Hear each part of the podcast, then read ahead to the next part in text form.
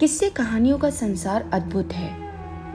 कल्पना शक्ति का विकास करने वाली कहानियाँ कहीं ना कहीं बाल मन में अच्छे गुणों के बीज भी बोती हैं। इतिहास ऐसी रोचक और शिक्षावर्धक कहानियों से भरा पड़ा है।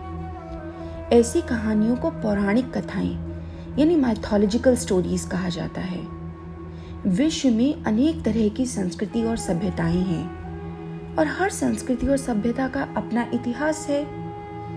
प्रत्येक सभ्यता में कुछ कहानियाँ इतिहास के अहम किरदारों के इर्द गिर्द बुनी गई हैं।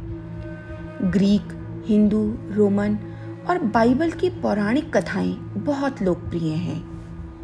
हालाँकि, इन कहानियों के पात्र वास्तविक थे या काल्पनिक, इसका कोई प्रमाण नहीं है। लेकिन ये कहानियाँ बच्चों के नैतिक और सामाजिक विकास में बेहतरीन भूमिका ज़रूर निभाती हैं। पौराणिक कथाएँ संस्कृति और मानवीय मूल्य दोनों से परिचय करवाती हैं। इन कहानियों की मदद से हमें नई जानकारी मिलती है।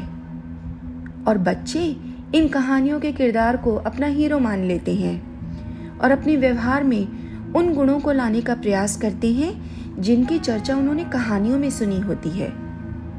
उनके महान किरदारों की घटनाएँ उनकी प्रेरणा स्रोत बन जाती हैं।